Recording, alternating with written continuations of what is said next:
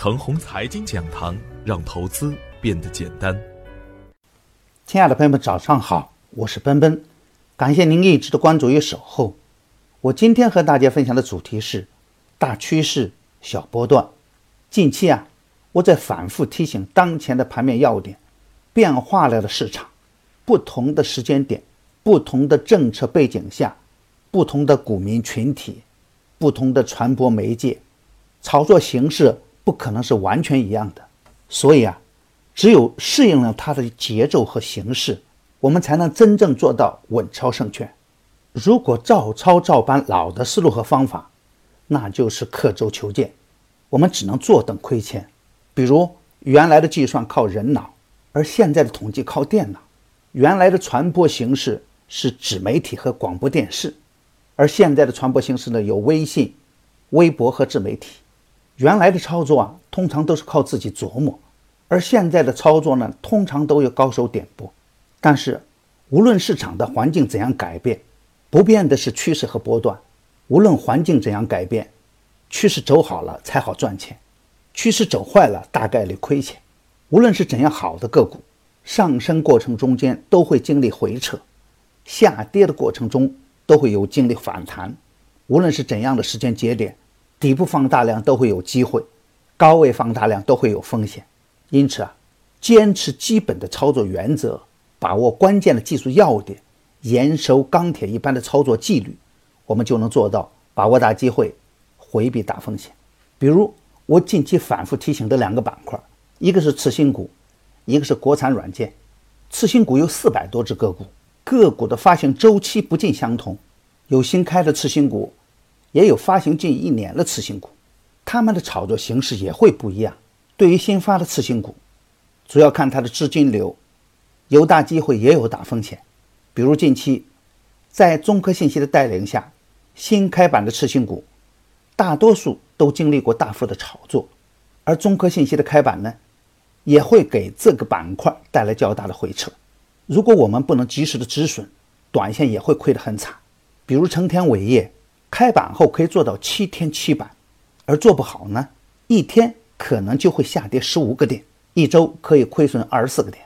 而经历过长期震荡的超跌超卖的次新股呢，当中线趋势走稳以后，每一次的大幅回撤都有可能成为新的较好的买点。当然要关注它的量能是否充沛，业绩是否优良，行业是否有高成长性等等。再比如国产软件板块。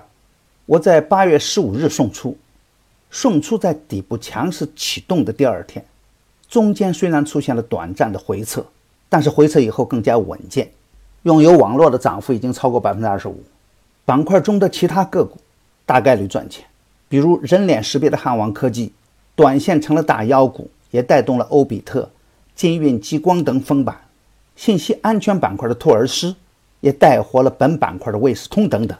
今天操作的要点是，从大的方向上来看，仍然要坚持稀土永磁、证券、国产软件和软件服务底部强势的创业板和次新股板块中的个股。一旦选定优质的个股，通常都是可以反复去做的。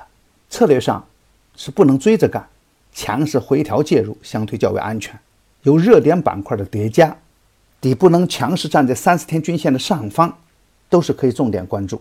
比如长亮科技、欧比特、金运激光等次新股板块的新开次新股，昨天出现高位跳水，有很多的个股出现了跌停板。短线对次新股的炒作会有一定的影响，但不会改变次新股板块震荡上行的局面。所以，对于超跌超卖的次新股板块，还会有很多的机会出现。涨急了不能去做，底部强势回调后就是买点。介入前要精选，介入后要专注一点。大盘还是热点切换较快，整体较为混乱，但震荡向上是大概率事件。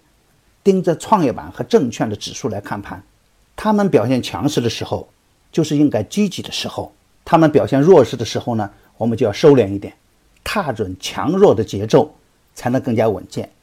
前期点评的个股还是可以持股差价，可以耐心一点。我的观点只是我个人的观点，盘中所涉及的个股只为说明我的观点，不构成推荐。如果与您的观点不一致啊，您说了算。买牛产成长秘籍的课程，有精选的群服务赠送，那里有一线的操盘手实时在线答疑，还有精选的股票提供参考。别忘记加小组的 QQ 二七五四七六五九八，他会邀请您加入陈红财经飓风工作室直播间。亲爱的朋友们，您的点赞、转发与打赏，都是我每天努力的动力源泉。也愿我的努力能为您提供可靠的信息资源。明天我还会在陈红财经讲堂与您继续分享财富盛宴。